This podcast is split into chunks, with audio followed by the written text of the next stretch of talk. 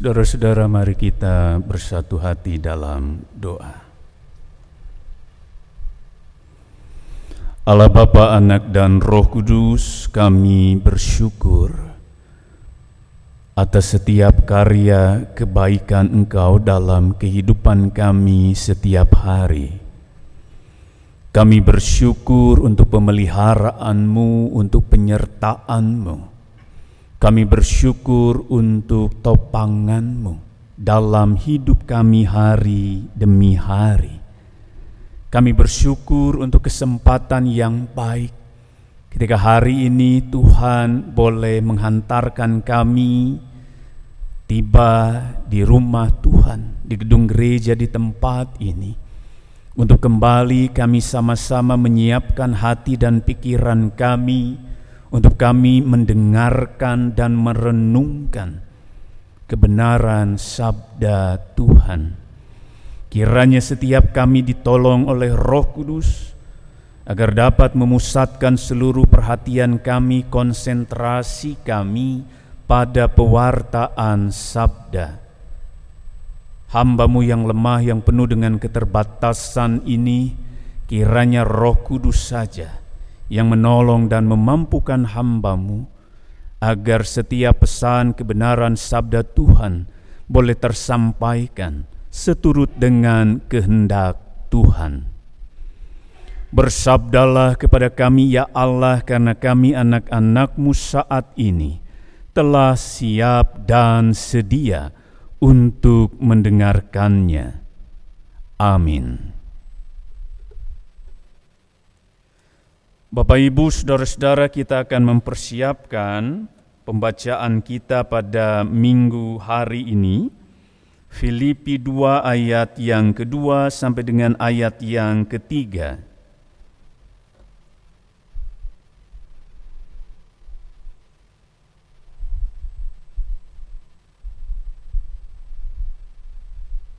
Filipi pasal yang kedua, ayat yang kedua sampai ayat yang ketiga. Jika Bapak, Ibu, Saudara-saudara, baik yang ada di gedung gereja ataupun yang ada di rumah, telah menemukan bagian ayat Alkitab ini, saya akan membaca untuk setiap kita. Lembaga Alkitab Indonesia memberikan judul nasihat supaya bersatu dan merendahkan diri seperti Kristus. Karena itu sempurnakanlah sukacitaku dengan ini. Hendaklah kamu sehati sepikir dalam satu kasih, satu jiwa, satu tujuan dengan tidak mencari kepentingan sendiri atau puji-pujian yang sia-sia. Sebaliknya, hendaklah dengan rendah hati yang seorang menganggap yang lain lebih utama daripada dirinya sendiri. Demikianlah sabda Tuhan yang berbahagia ialah mereka yang mendengarkan firman Allah dan memeliharanya. Haleluya!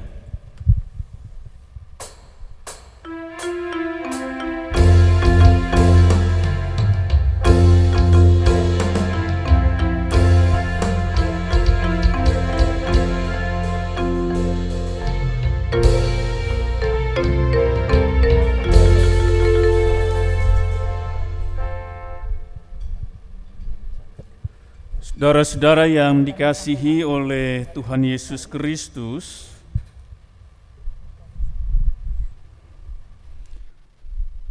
ada peribahasa mengatakan bersatu kita teguh, bercerai kita runtuh. Peribahasa ini mengingatkan bahwa sesuatu akan berhasil dikerjakan dengan baik Sesuatu ketika dilakukan bersama-sama itu akan berdampak dengan hebat. Sesuatu itu bisa memberi pengaruh dengan kuat dan luas ketika memang dilakukan bersama-sama dalam kesatuan.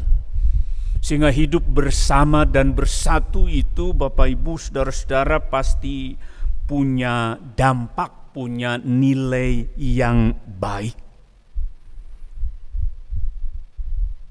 Karena itu peribahasa ini juga sebenarnya berbicara tentang kerja tim, kerja bersama, bukan kerja masing-masing. Dalam kehidupan bersama yang menyatu tadi, Bapak Ibu, saudara-saudara, maka setiap orang sesungguhnya punya peran penting tidak ada yang lebih penting dari yang lain. Tidak ada yang lebih hebat dari yang lain.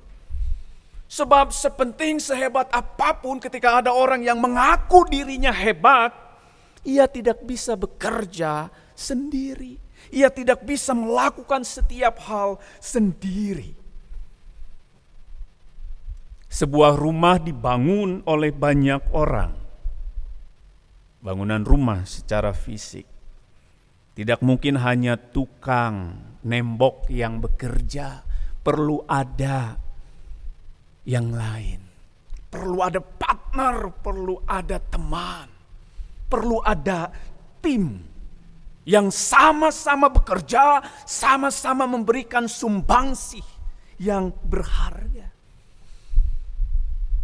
Hari ini Bapak Ibu Saudara-saudara dalam bulan Oikumene kita juga diingatkan tentang kebersamaan dan kesatuan itu. Kata oikumene dari kata oikos dan monos, rumah. Monos satu. Oikumene itu rumah yang satu. Bagaimana gereja-gereja itu berada dalam satu wadah yang satu, satu rumah Bagaimana yang bersama-sama itu kemudian menyatu dalam ikatan yang kuat, lalu berkarya dan bekerja memberi dampak.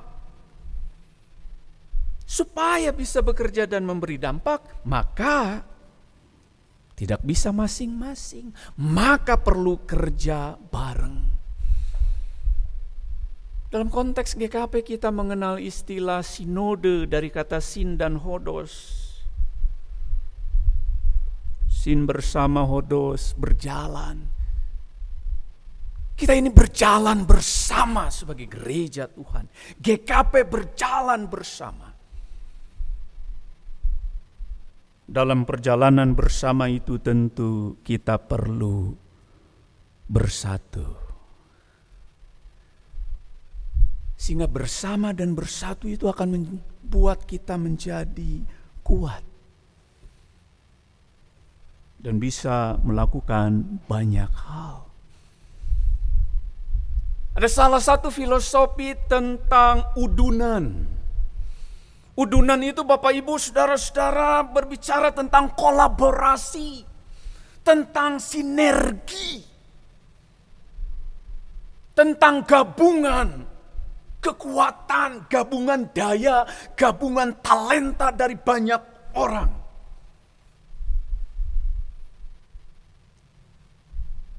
Misalnya ada orang tua dengan kebijaksanaannya, ada anak muda dengan keberaniannya, ketangguhannya, kecerdasannya, ada anak-anak dengan keceriaannya.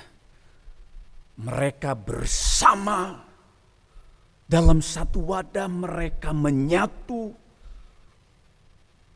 lalu mereka memaknai filosofi udunan sehingga kebersamaan mereka menjadi kuat. Nah, karena itu Bapak Ibu Saudara-saudara, kebersamaan dan kesatuan itu akan jauh lebih memberi dampak yang hebat ketika orang-orang yang ada di dalamnya kebersamaan kesatuan dalam konteks gereja, dalam konteks persekutuan, dalam konteks oikumene, dalam konteks GKP Sinode, GKP Sin dan Hodos. Maka kebersamaan kesatuan itu akan menjadi lebih kuat, lebih hebat, punya daya. Ketika orang-orang yang ada di dalamnya sehati sepikir. sahate, sapikir.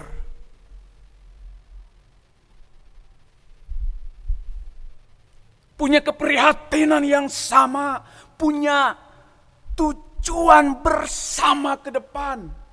Mau buat apa, mau melangkah bagaimana. Sahate, sapikir, atau sehati sepikir, itu menegaskan, oh berarti kita tidak masing-masing. Berarti kita tidak jalan sendiri-sendiri. Karena kalau berada, artinya gini, berada dalam satu ruang yang sama belum tentu kita bisa berjalan bersama. Kalau tanpa sehati dan sepikir. Sehingga sehati sepikir ini menjadi penting dan itu juga yang rupa-rupanya diingatkan oleh Rasul Paulus kepada jemaat di Filipi. Rasul Paulus sangat bersuka cita dengan perkembangan, pertumbuhan kekristenan di Filipi. Oh bagi Rasul Paulus, oh itu baik. Itu sesuatu yang indah, itu sesuatu yang menyukacitakan Paulus. Tapi kemudian Paulus melihat oh rasa-rasanya masih ada satu lagi. Ayat pasal 2 ayat 2 menegaskan karena itu sempurnakanlah sukacitaku dengan ini. Hendaklah kamu sehati, sepikir dalam satu kasih, satu jiwa, satu tujuan. Paulus mau menyampaikan, ya kamu berada dalam satu jemaat yang sama, jemaat Filipi. Dalam satu rumah yang sama, satu persekutuan yang sama, kalian menjadi satu. Tapi perlu sehati, perlu sepikir. Dalam satu kasih, satu jiwa, satu tujuan. Ini menjadi perlu bagi Paulus untuk dia sampaikan kepada jemaat Filipi. Jemaat Filipi, Bapak Ibu, saudara-saudara, satu jemaat yang memang dirintis oleh Paulus bersama dengan tiga rekannya. Bersama dengan Silas, Timotius, dan Lukas. Paulus tiba di Filipi pada tahun 49 Masehi. Lalu tujuh tahun kemudian Paulus kembali ke Filipi di tahun 56 Masehi. Dan ada banyak perkembangan di jemaat itu. Ada banyak pertumbuhan yang Paulus lihat. Tapi rupa-rupanya di tengah-tengah perkembangan yang baik itu Bapak Ibu saudara-saudara. Paulus melihat ada gejala ketidaksehatian, ada gejala perpecahan walaupun sedikit. Tapi bagi Paulus ini berbahaya. Apalagi jemaat Filipi rata-rata saudara-saudara Orang-orangnya atau anggota-anggotanya berasal dari perantauan, mayoritas dari Roma. Jemaat Filipi salah satu jemaat yang beragam, walaupun tidak seberagam Korintus. Tapi di sana sangat majemuk. Karena jemaat Filipi di dalamnya orang yang terdiri dari berbagai latar belakang. Sehingga menurut Paulus, bagi Paulus, oh perlu untuk diingatkan kembali tentang kesehatian, tentang kesepikiran itu. Supaya kebersamaan dan kesatuan itu boleh terus dijaga, bahkan dikembangkan dan membawa dampak. Persoalannya Bapak Ibu, Saudara-saudara, apakah mudah kemudian dalam konteks kebersamaan lalu kesehatian, kesepikiran itu muncul, ada, memberi warna, mengikat. Ternyata tidak mudah. Ternyata tidak mudah. Sehingga dalam bagian uh, lanjutan pembacaan kita, kalau nanti Bapak Ibu, saudara-saudara punya waktu, bisa membaca lanjutannya ayat 4, 5 dan uh, seterusnya. Maka di sana kita bisa membaca uh, lebih jelas. Di sana Paulus mengingatkan juga Janganlah tiap-tiap orang hanya memperhatikan kepentingannya sendiri, tetapi kepentingan orang lain juga. Nah, saudara-saudara, dalam kehidupan kebersamaan kita, dalam kehidupan kebersamaan gereja, bersama dan bersatu sekali lagi akan memberi dampak ketika ada kesehatian dan kesepikiran. Karena itu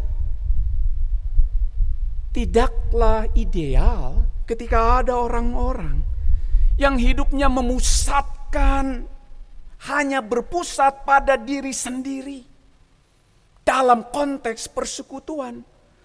Sibuk dengan maunya sendiri, sibuk dengan keinginannya sendiri, sibuk dengan pendapatnya sendiri, sibuk dengan idenya sendiri. Ketika idenya ditolak, pundung, ngambek,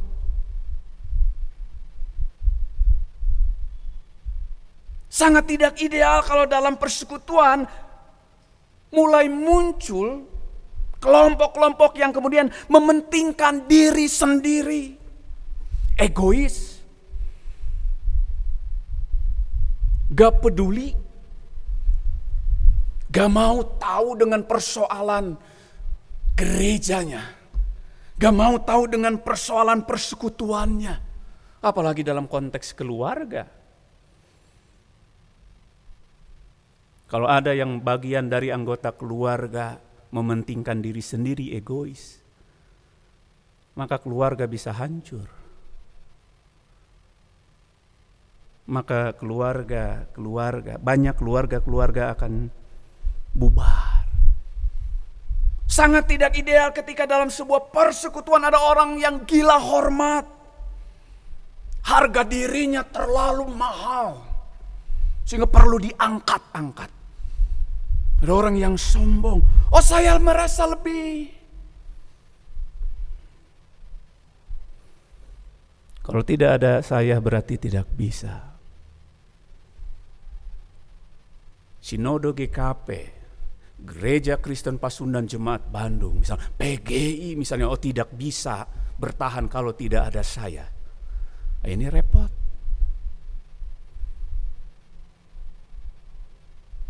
Karena dalam konteks kebersamaan dan kesatuan, kita diingatkan masing-masing punya peran penting, masing-masing berharga, tiap orang punya nilai, tiap orang punya talenta, dibekali, tiap orang punya kemampuan, tiap orang bisa ikut ambil bagian dengan talentanya masing-masing.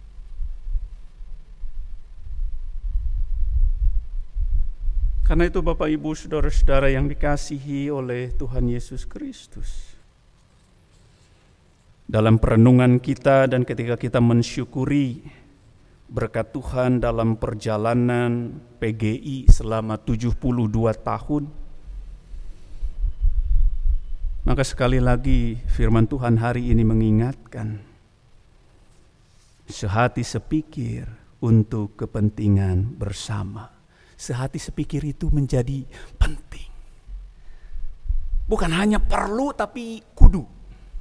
Harus terjadi. Nah, karena itu ada tiga hal yang menjadi perenungan kita. Ketika gereja Bapak Ibu Saudara-saudara mengembangkan kebersamaan dan kesatuan, menjaga kebersamaan dan kesatuan itu, maka kesatuan itu akan membawa dampak ketika gereja sehati dan sepikir. Dan dampak yang pertama, saudara-saudara adalah ngahiji pasti jadi. Kalau ada kesehatian dan kesepikiran maka ngahiji itu pasti jadi. Maka ngahiji itu pasti kuat. Ngahiji itu kan menyatu. Maka gereja persekutuan akan tidak mudah dikalahkan, tidak mudah dihancurkan, tidak mudah dipatahkan. Maka gereja akan selalu punya semangat yang besar untuk terus melakukan karya kerja dan pelayanannya. Ngahiji pasti jadi. Jadi kuat, jadi lebih berdaya. Tapi kalau masing-masing, itu yang bahaya. Kalau apa-apa dikerjakan sendiri, apa-apa dikerjakan masing-masing, loba karungsing gitu ya, orang Sunda bilang. Loba kapusing. Dalam bahasa anak muda jauh dari healing gitu.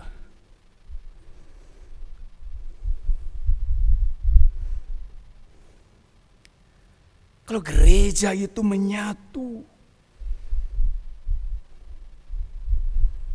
maka ia kuat tantangan, hambatan, bahaya dari luar, kita akan mampu melewati menghadapinya dengan baik. Karena masing-masing anggotanya tadi sehati sepikir. Sehingga dalam setiap kerja itu udunan, ada kolaborasi. Yang kedua, ngahiji mual rugi. Menyatu itu tidak akan rugi Bapak Ibu Saudara-saudara kalau sekali lagi tadi ada sehati dan sepikir. Karena kalau kita ngahiji berarti yang tidak bisa jadi bisa, yang tidak mampu jadi mampu. Susah jadi lebih mudah. Persoalan berat dikerjakan, dihadapi bersama-sama dalam konteks ngahiji tadi akan jauh lebih mudah dihadapinya diselesaikannya. Jadi ngahiji itu muaruki. Karena dia justru membawa dampak yang baik. Yang ketiga, ngahiji atau menyatu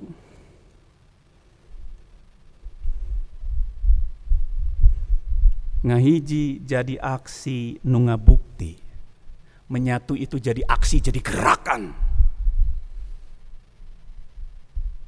yang melahirkan bukti. Buktinya apa? Karya yang lebih baik, pelayanan yang lebih baik, kebersamaan yang lebih erat, yang lebih terjaga, gereja yang bisa lebih berdampak, gereja yang kehadirannya bisa lebih dirasakan, gereja yang lebih berdaya.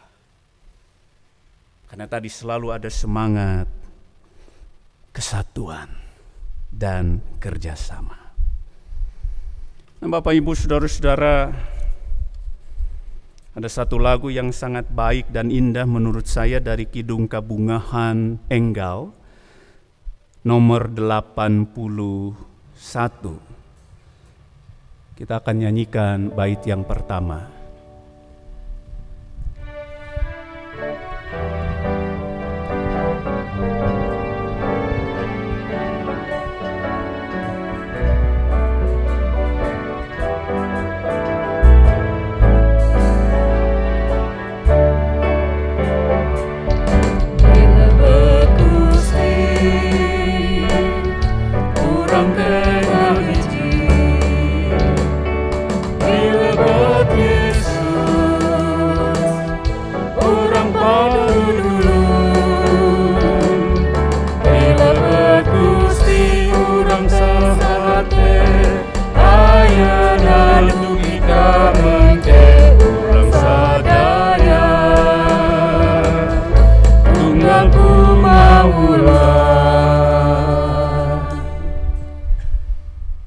Bapak Ibu Saudara-saudara kita jaga persekutuan kita, gereja kita. Dalam konteks yang lebih besar kita jaga dan kembangkan PGI dalam konteks GKP Bandung kita jaga persekutuan ini. Hidup bersama dalam kesatuan dengan semangat, sehati, sepikir, di lebet Gusti agar kita boleh terus berkembang dengan karya-karya sehingga kehadiran kita boleh terasa bagi sesama. Amin.